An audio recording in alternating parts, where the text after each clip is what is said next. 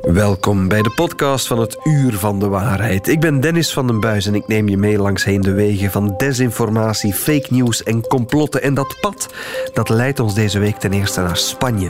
Barcelona en Real Madrid vochten een robbertje uit rond de fascistische dictator Franco, die tot 1975 Spanje in zijn macht had. Er heerst heel veel desinformatie over dat fascistische figuur in Spanje zelf.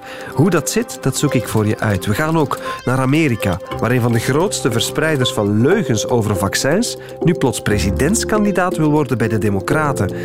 En we gaan het ook hebben over foto's. Foto's die prijzen winnen, maar foto's die niet door fotografen, maar door AI gemaakt zijn. Het uur van de waarheid. Met Dennis van den Buis. Ga naar het iets zonnigere zuiden, naar Spanje en naar Catalonië, want daar is een informatieoorlog losgebarsten tussen Barcelona en Real Madrid over de figuur van Franco. Van Franco. Un club que tots sabeu que ha estat el favorit per decisions arbitrals històricament i en l'actualitat. Per raons que sigui, però ha estat, ho sabem tots, eh, per les decisions arbitrals. Un club que s'ha considerat a l'equip del règim We horen hier de voorzitter van Barcelona die ja, onomwonden zei in het Catalaans eigenlijk is Real Madrid altijd de club geweest van het regime. Want wat is daar aan de hand geweest toch deze week? Eh, met Franco, met wie welke ploeg nu was. Sven Tuites is bij ons, onze Spanje-kenner, lang in Spanje ook gewoond. Nu terug in ons land. Sven, goedemorgen. Goedemorgen. Wat is daar weer eigenlijk aan de hand? Wie heeft wat over Franco gezegd? Ja, dat is een, eh, een verhaal dat eigenlijk al heel lang aan de gang is. Hè. Die tweestrijd tussen Barcelona uh, en Madrid. Dat is niet alleen een tweestrijd tussen voetbalploegen, maar dat zijn ook twee steden die al sinds de 19e eeuw wedijveren. De twee grootste steden die elke keer uh, ja, het laken naar zich toe proberen te trekken. En nu is er weer een strijd losgebarsten. Er gaat een rechtszaak beginnen tegen Barcelona. Barcelona heeft dus uh, een firma in dienst genomen, uh, zogezegd om dus raad te geven. Maar ja, maar die, dat zijn wel scheidsrechters die daarachter staan.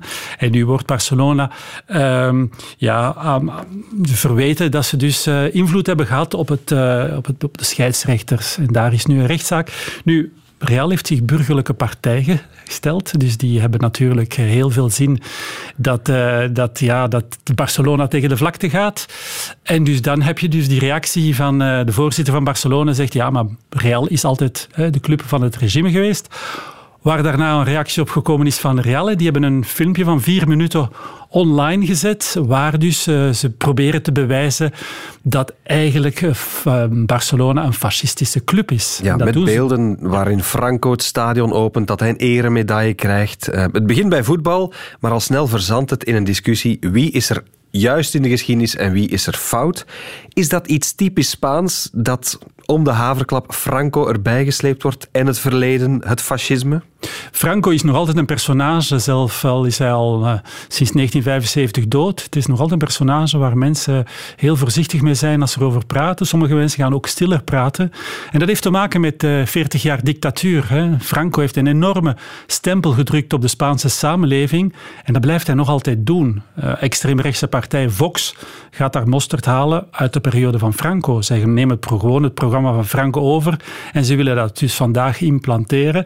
En uh, dat is eigenlijk iets wat, uh, wat verder blijft gaan. Dus er wordt heel dikwijls uh, verwezen naar Franco en verweten. Het verwijt van jij bent Frankist, jij bent fascist. In het dagelijks leven? In het dagelijks leven is iets wat scheringen in slag is. Ja, dus iedereen gebruikt het te pas en te onpas wanneer het hem of haar eigenlijk uitkomt. Zijn het altijd juiste dingen die gezegd worden? Want bijvoorbeeld, klopt het, was Franco ja, voor Real Madrid? Of klopt het echt dat hij geëerd is in Barcelona? Hoe zat dat? Wel, om terug te gaan naar het filmpje, je ziet dus, uh, en dat is een van de zaken die voor ophef uh, hebben gezorgd, je ziet dus de spelers van Barça de fascistische groet brengen in het stadion. Dat zijn beelden die kloppen, maar je mag niet vergeten, in de periode van de dictatuur deed, deden alle spelers dat bij het begin van een voetbalmatch. Werd dat iedereen ja, naar het volkslied luisteren en dan werd die fascistische groet gebracht Elke ploeg moest dat doen. Uh, de ploeg die dat niet deed, ja, die kreeg natuurlijk wel last met het regime. Dus dat waren bepaalde zaken. Het feit dat er ook een hoogwaardigheidsbekleder het stadion van uh, Barça komt openen, ja, dat was ook zo tijdens het regime.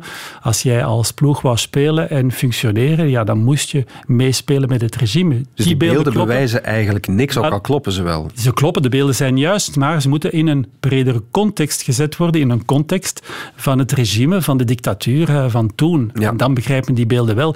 En Barça was niet de enige ploeg uh, die, dat, uh, die dat moest meespelen. En Real Madrid, waren zij dan wel effectief de lievelingsclub van Franco? Is daar wel een re regime of fascistisch randje aan de geschiedenis van de club? Wel, je ziet dat ook vandaag. Hè, als er over politiek gesproken wordt, dan zwijgen de spelers van Real Madrid. Ze geven geen commentaar op uh, politiek. Maar als je naar Barcelona kijkt, hè, je hebt een hele onafhankelijkheidsstrijd, dan zie je wel spelers die zich uiten. Hè. Bijvoorbeeld een van de grote spelers, Gerard Piqué, die heeft duidelijk gezegd aan de pers dat hij pro-onafhankelijkheid was. En daar kreeg hij natuurlijk meteen een reactie uit Madrid, uit Real Madrid, van spelers mogen zich niet mengen. Maar in Spanje is het zo dat iedereen zich met alles mengt en dat politiek overloopt in sport Rechters gaan zich ook moeien met uh, politiek. Dus alles uh, heeft met elkaar te maken. Want ten tijde van Franco was het Catalaans als taal of als volksgevoel ook compleet verboden, dacht ik. Hè? Ja, dat klopt. Eh, Catalaans werd verboden. En daarvoor het symbolische waarde van Camp Nou, het, het, het, het, het veld stadion. van het stadion van uh, Barça, was een plek waar mensen wel Catalaans gingen praten en roepen ook. Dat was ook een plek om zich te uiten als Catalanist. Uh, en dat is vandaag nog altijd. De grote fluitconcerten, als de beker, de Koningsbeker gespeeld wordt, of, uh, ja, dat, is, dat gaat vandaag nog altijd verder. En dat bestaat al van in 1925 was een belangrijk moment, 1925. Toen had je ook al een dictator, Primo de Rivera. En toen werd het volkslied uh, in Catalonië ja, uitgefloten. De straf vanuit Madrid was toen sluiting van het stadium gedurende zes maanden. En de voorzitter toen werd verbannen. Dat was een Zwitser, die werd verbannen. Het was afgelopen met hem. Ja. En zo heb je een hele reeks incidenten. Spaanse burgeroorlog heb je hetzelfde. Heb je dan een andere voorzitter, die vergist zich van een straat in 36. Die komt uh, in Barcelona terecht in een buurt die onder controle staat van de Frankisten. Hij wordt uit de wagen gehaald en ter plaatse gefusilleerd. Dat zijn allemaal zaken die de Catalanen niet vergeten. Maar dat gebeurde niet alleen met hun uh, voorzitter, dat is ook gebeurd met de minister-president. In 1936 heeft dus Catalonië een soort van onafhankelijkheid. Wel de straf in 1939 als Franco aan de macht komt, die halen hun minister-president naar de gevangenis en hij wordt ook gefusilleerd. Dat, dat is een hele beladen geschiedenis natuurlijk. Dan zitten we echt in die klassieke Catalaanse strijd. Je zegt vandaag de dag is er ook een partij Die dat uh, frankistische ideaal opnieuw naar voren brengt, dat in een partijprogramma wil gieten, op de samenleving loslaten. Kunnen we ook spreken dat er opnieuw een Franco-verering is, zoals er met Mussolini al wel een tijdje ook in Italië aan de gang is? De figuur Franco wordt daar rond ja, een cultus opnieuw opgebouwd? Zeker vast. Er zijn aanhangers die uh, niet onder stoelen of banken steken dat ze dus uh, pro-Franco zijn. En er zijn nog altijd mensen die niet akkoord zijn dat Franco een dictator wordt genoemd. Dat is dat heel duidelijk. Alle historici zijn het erover eens. Maar er is een deel van Spanje die zeggen van nee, nee, Franco heeft ons bevrijd van het uh, rode gevaar, van het communisme. Dus Franco is wel een held.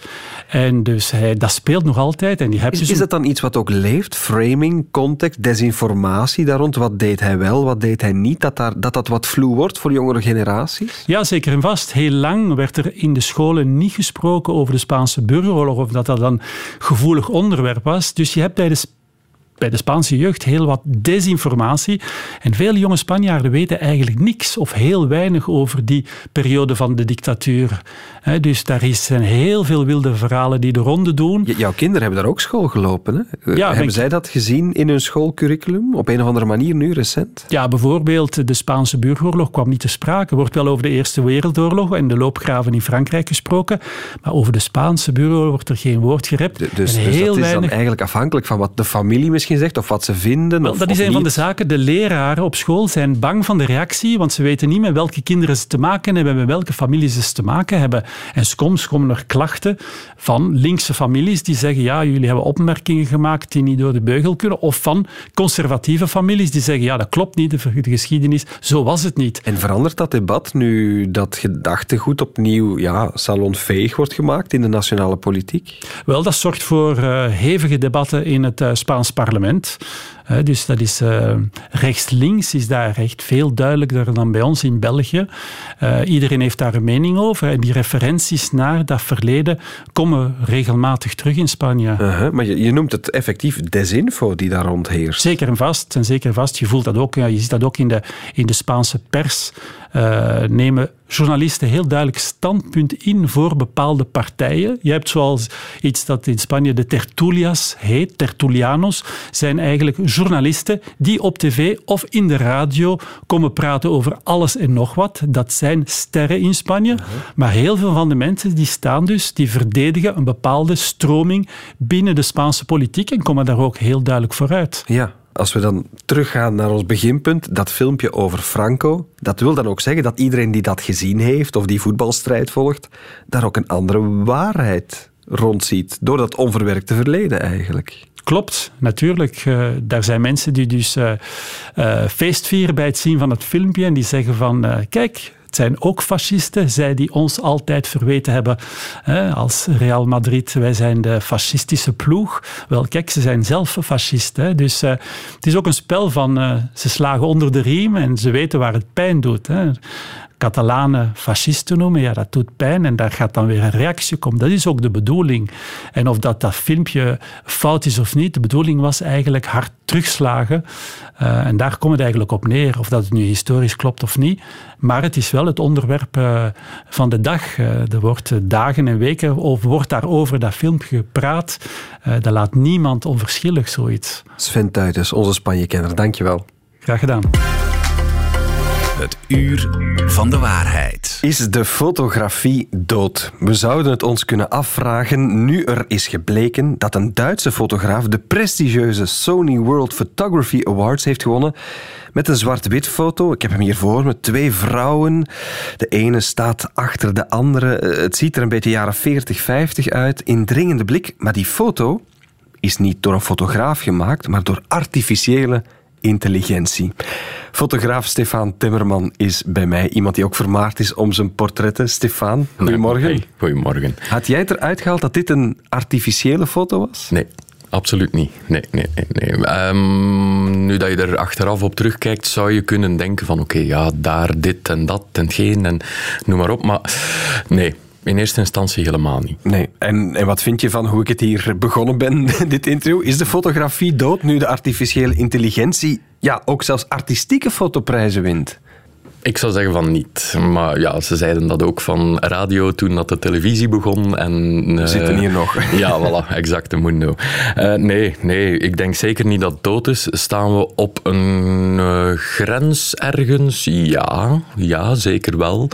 Maar om echt te gaan zeggen dat de fotografie dood zou zijn, nee. Nee. Dit is ook een, eigenlijk een kunstenaar die heel bewust dit heeft ingediend. Nadien bekendgemaakt, het was artificiële intelligentie. Gaat zijn prijs ook niet ophalen. Mm-hmm. Mag ik dit toch wel een klein bommetje in de wereld van ja, de topfotografie noemen? Ik, ik noem dat zelf uh, een, een, een, serieuze bom.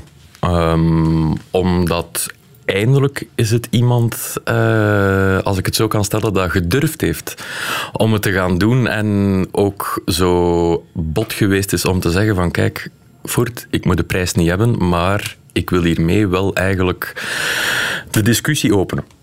Um, en in alle eerlijkheid vind ik dat iets goed. Mm-hmm. En... Want van mij mag er wel een keer een discussie geopend worden hierover. Uh, niet in die zin dat... Uh, ik zeg nu maar iets dat, dat, dat, dat de kunstfotografie nu volledig overspoeld moet worden met artificiële intelligentie of zo. Maar er mag wel eindelijk een keer eens over gebabbeld worden. Omdat er volgens mij te weinig grenzen aan zitten. En, en wat moeten we hier dan uit leren volgens jou? Wat, wat, wat is het beginpunt dat jij in dit debat dan zou willen maken? Um, in hoeverre mogen we alles nog geloven? Uh, dat was sowieso al met fotografie. In hoeverre mag je... Photoshop al toch? Voilà, voilà, voilà. Um, en fotografie is sowieso liegen. Uh, op sommige vlakken. Uh, ja, fotografie is wel altijd een, een, een, een greep in de realiteit, maar ja, er zijn genoeg momenten dat alles een beetje uh, links en rechts geduwd wordt. Maar ik blijf er wel bij van, ja, in, in hoeverre gaat AI alles overnemen? In hoeverre kan en mag AI alles overnemen? Is dat aan het gebeuren? Ah, ik denk ergens spijtig genoeg van wel. Uh, recent zijn er op Twitter bijvoorbeeld foto's opgedoken van um, uh, Emmanuel Macron, die in een uh, manifestatie zit, eh, dat serieuze slagen krijgt bijvoorbeeld, dat zwaar tegen de grond gewerkt wordt. En die foto's lijken op eerste zicht echt. Maar ze zijn het niet. Het is allemaal AI. Mhm. hetzelfde met Donald Trump, toen dat hij zogezegd gearresteerd geweest is. En dat is iets wat, wat heel snel natuurlijk dan ook wordt, wordt weerlegd. Als het dan echt gaat over de fotografie als stiel, mhm. is die nu bedreigd? Zijn er facetten van jouw werk die, die, die verdwijnen, die overgenomen worden? Ehm, ik denk dan aan de reclamewereld bijvoorbeeld, ja. Um, het, het, het, het gebeurt dat in plaats van echte scènes die gefotografeerd worden, dan nu enkel nog het model in een green, ski, eh, een green key studio gefotografeerd wordt en dat al de rest van de achtergronden gewoon digitaal gecreëerd worden, zonder dat een fotograaf nog eigenlijk op locatie moet gaan.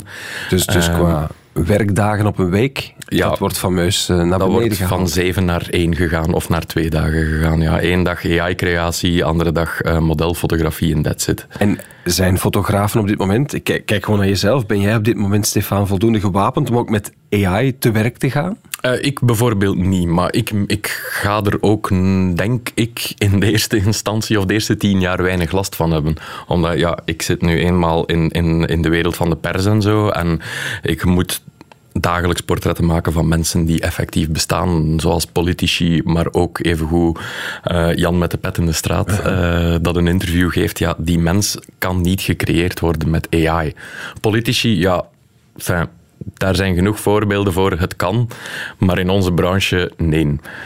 Um, mensen in de reclamewereld, ja, die daar vrees ik toch een beetje voor op sommige vlakken. Het is do or die, ze moeten zich omscholen. Ja, ja, ja, ja, ja, En ik zit met dichte vrienden en dichte collega's die effectief al bezig zijn met omscholingen. Ja, dus, dus het werk verandert wel, of de, de workload en wie doet wat, of welke toch technologie doet wat. Wat mij een beetje verbaast, als een foto een wedstrijd zou winnen, een artificiële foto, ik zou denken dat dat zijn alles behalve mensen. Dat gaat over landschappen of over objecten.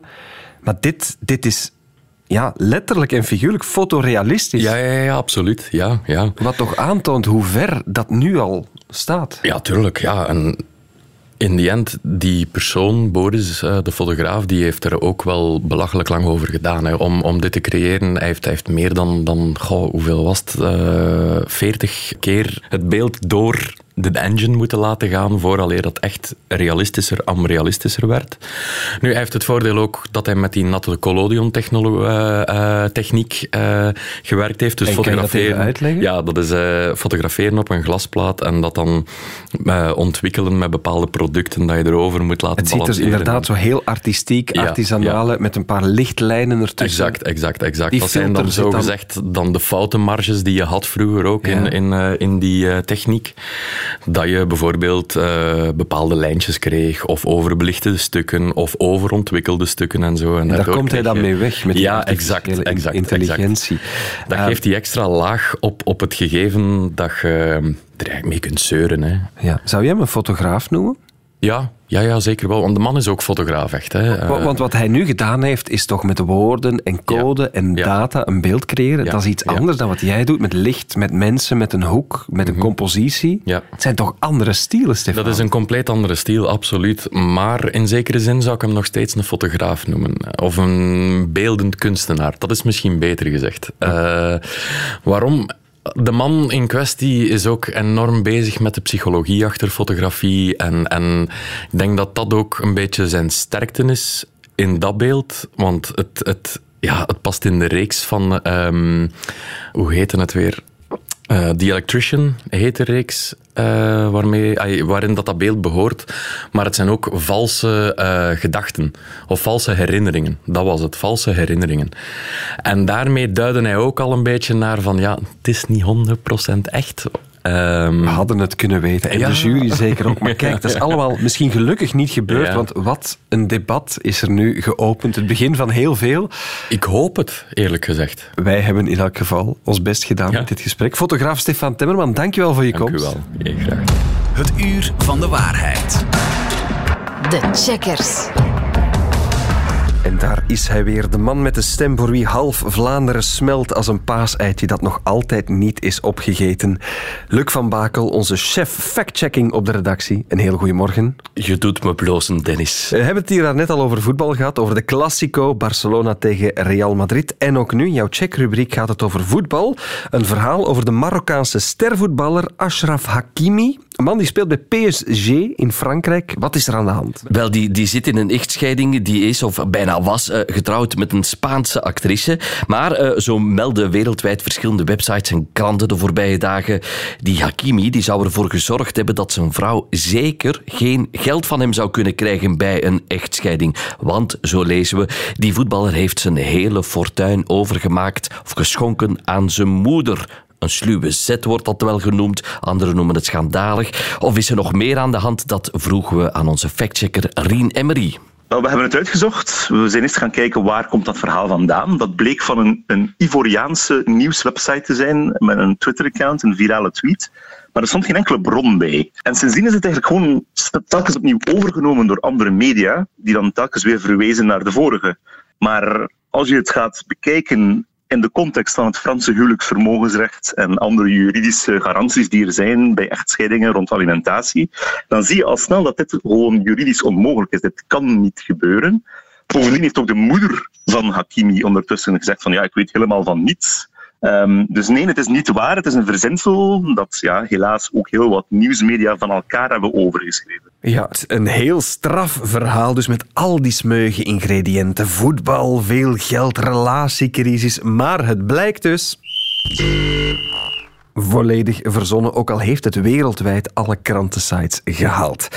En dan gaan we naar de Westhoek, naar de IJzertoren in Diksmuiden. Want politicus Philippe de Winter van Vlaams Belang heeft een tweet de wereld ingestuurd. En hij heeft bedenkingen, Luc, over de vlaggen op de IJzertoren. Ja, want eh, zo schrijft hij bij die tweet. De Vlaamse leeuwenvlaggen zijn vervangen door regenboogvlaggen. Zouden de Vlaamse frontsoldaten tijdens Wereldoorlog 1 hier hun leven voor hebben gegeven? En de winter die doelt hiermee op de regenboogvlag die door eh, de LGBTQ-gemeenschap en zo wordt gebruikt. Hij tweette ook een foto van een stukje van de eh, IJzertoren. Je ziet daar inderdaad twee vlaggen op die van ver inderdaad op een regenboogvlag lijken. Zijn tweet is intussen bij meer dan 50.000 eh, mensen terechtgekomen. Maar we hebben voor de zekerheid toch ook eens gebeld met Peter Mouton. En Peter, dat is de directeur van het Museum van de IJzer, dat in die IJzertoren gevestigd is. En luister even mee. Nee, dat eh, klopt helemaal niet. Absoluut niet zelfs. Eh, de leeuwenvlaggen die hangen er altijd en nog steeds. Er hangt er eentje helemaal bovenaan op de toren. Maar wij hebben, uh, omwille van het feit dat wij erkend zijn als het memoriaal van de Vlaamse ontvoogding en de vrede, hebben wij beslist om ook de vredesvlaggen, met Nederlandse opschrift vrede, dus te voorzien op het buitenterras op de eerste verdieping van de toren. Sinds een tweetal jaren hangen uh, daar ook de vredesvlaggen te wapperen. Ja, en het is waarschijnlijk die vredesvlag die heeft ook regenboogkleuren, maar het is helemaal niet de vlag van de LGBTQ-gemeenschap of zo.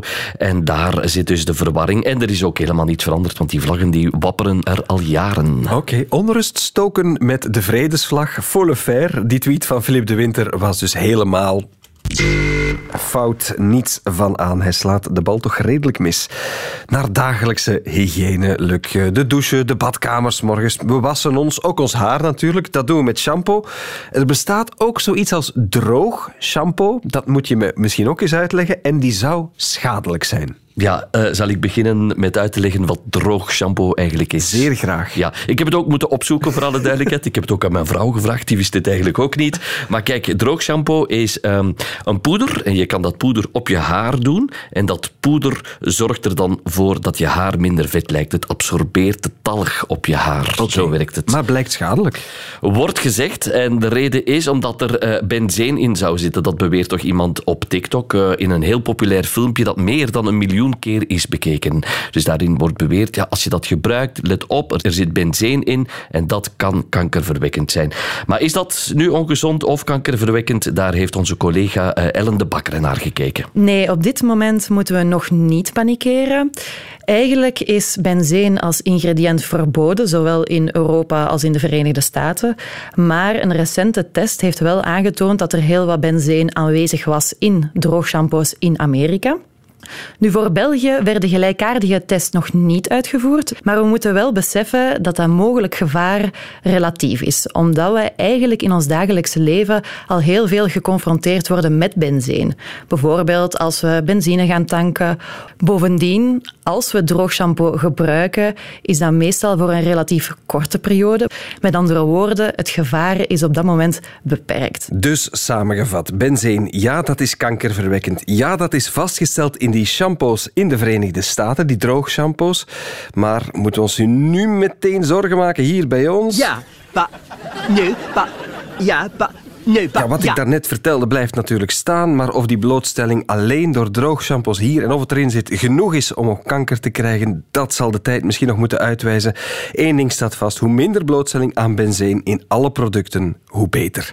Luc van Bakel, waar kunnen we al deze interessante verhalen, factchecks rustig nalezen? Dat kan op de pagina van de checkers.be of op onze eigen website 14nieuws.be. Dankjewel, Luc. Heel graag tot een volgende keer. Heel graag. Het uur van de waarheid.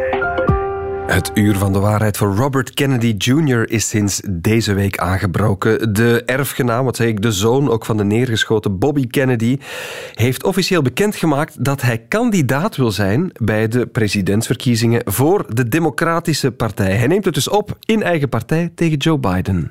I've come here today to announce my candidacy for the Democratic nomination for President of the United States.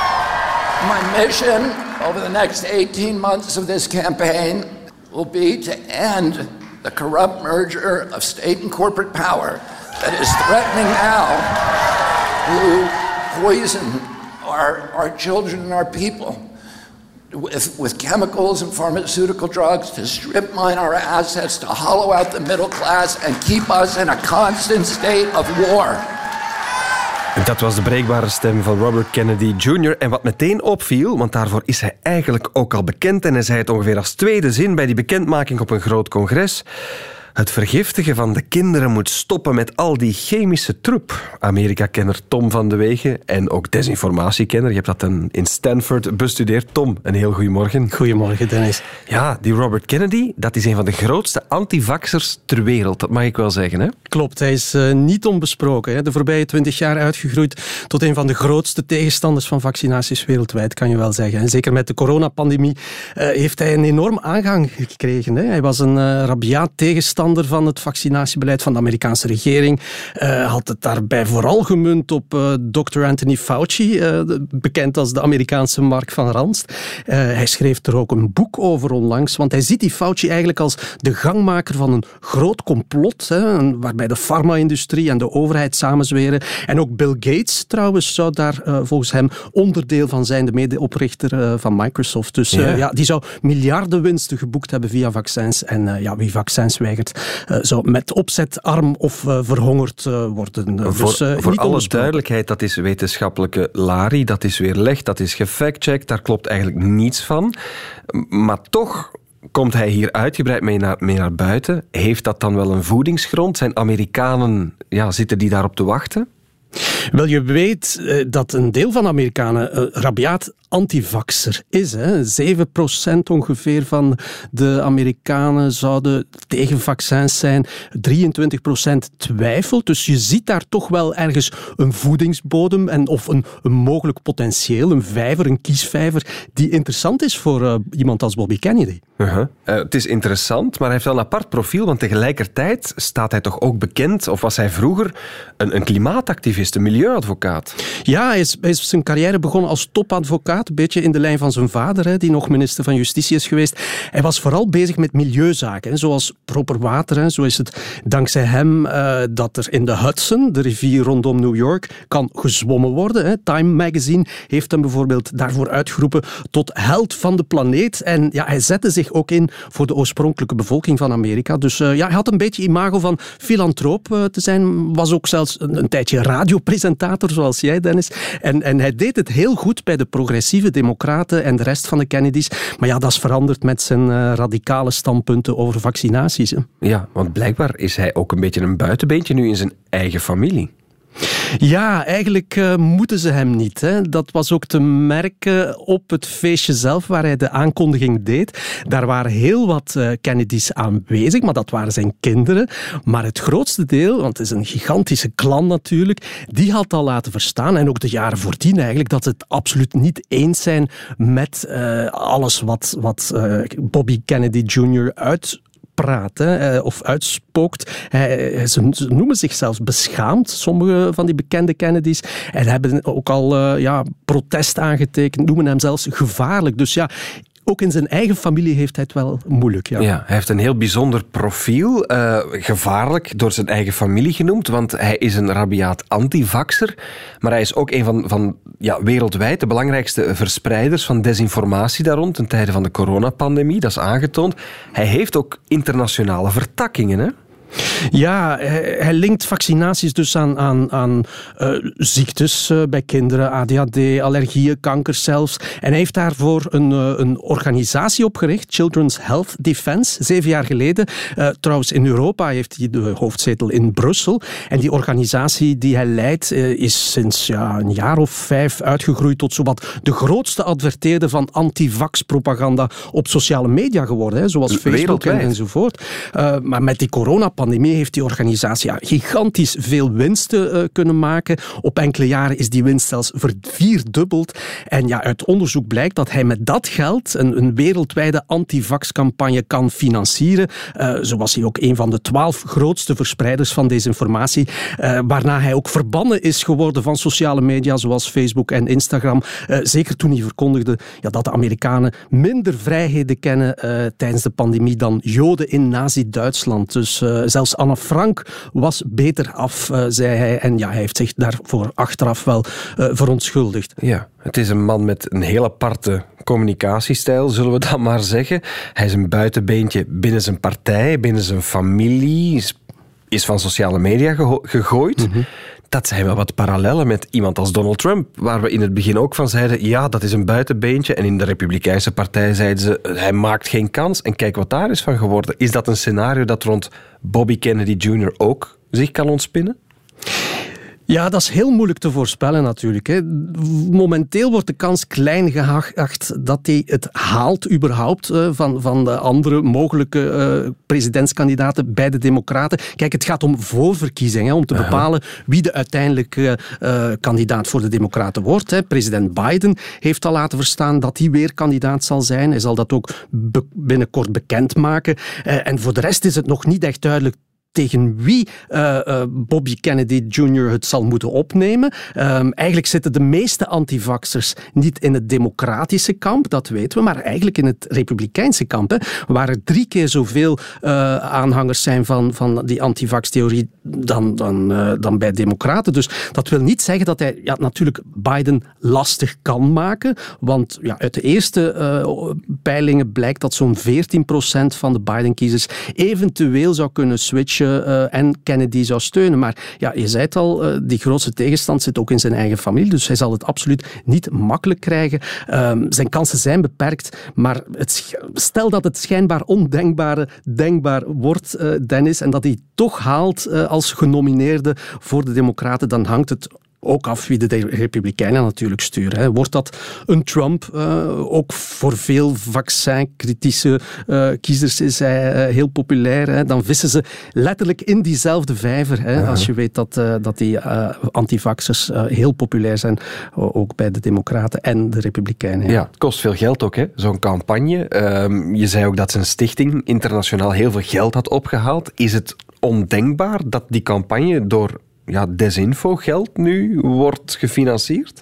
Ja, dan moet hij natuurlijk heel erg oppassen. En, en met het uh, recente de aanklacht tegen Donald Trump moet hij oppassen ook uh, dat die campagnefinanciering of die wetgeving daarop tenminste niet overtreden wordt. Hè. Dus uh, dat zal niet zo eenvoudig zijn. Hij beschikt over een enorme oorlogskas, mm -hmm. maar die kan, dat kan niet zomaar ingezet worden om een presidentscampagne te gaan financieren natuurlijk. Hè. Nee, dat, dat misschien niet. Ehm, gesteld dat hij ook beseft dat het heel moeilijk is om het uiteindelijk te halen. Waarom doet hij dit, denk je? Maar ja, zoals bij voorverkiezingen gebruikelijk is, zoeken kandidaten die weten dat ze niet superveel kans maken uh, dat ja, toch om in de aandacht te komen, doen ze dat. Zo, dat zien we elke vier jaar. Hè. Met die voorverkiezing krijg je een gigantisch platform aangeboden, al was het maar om ja, naambekendheid te krijgen, waardoor je nog meer boeken gaat verkopen. En daar zit ja, eigenlijk wel een risico in, uh, denk ik, dat Bobby Kennedy Jr. zomaar zijn ideeën over vaccinaties uh, aan een nog groter publiek kan verspreiden. Het onderzoek van de Verenigde Naties van, van afgelopen week toonde al aan ja, dat het aantal antivaxers met corona overal toegenomen wereldwijd, op enkele uh, uitzonderingen na. Dus ja, deze Kennedy zal misschien niet in het Witte Huis uh, geraken, maar zal wel nog meer over de tongen rollen. En dat is, uh, dat is niet zonder risico, ja. Zelfs tot hier bij ons in het Uur van de Waarheid. Tom van de Wegen, dankjewel om ons inzicht te geven in deze materie. En daarmee zit deze podcast van het Uur van de Waarheid er weer op. Een co-productie van VRT Nieuws en Radio 1. Wil je meer weten over de wonderenwereld van desinformatie, complottheorieën en fake news? Herbeluister dan alle eerdere afleveringen. Dat kan via de app van VRT Max. Tot de volgende.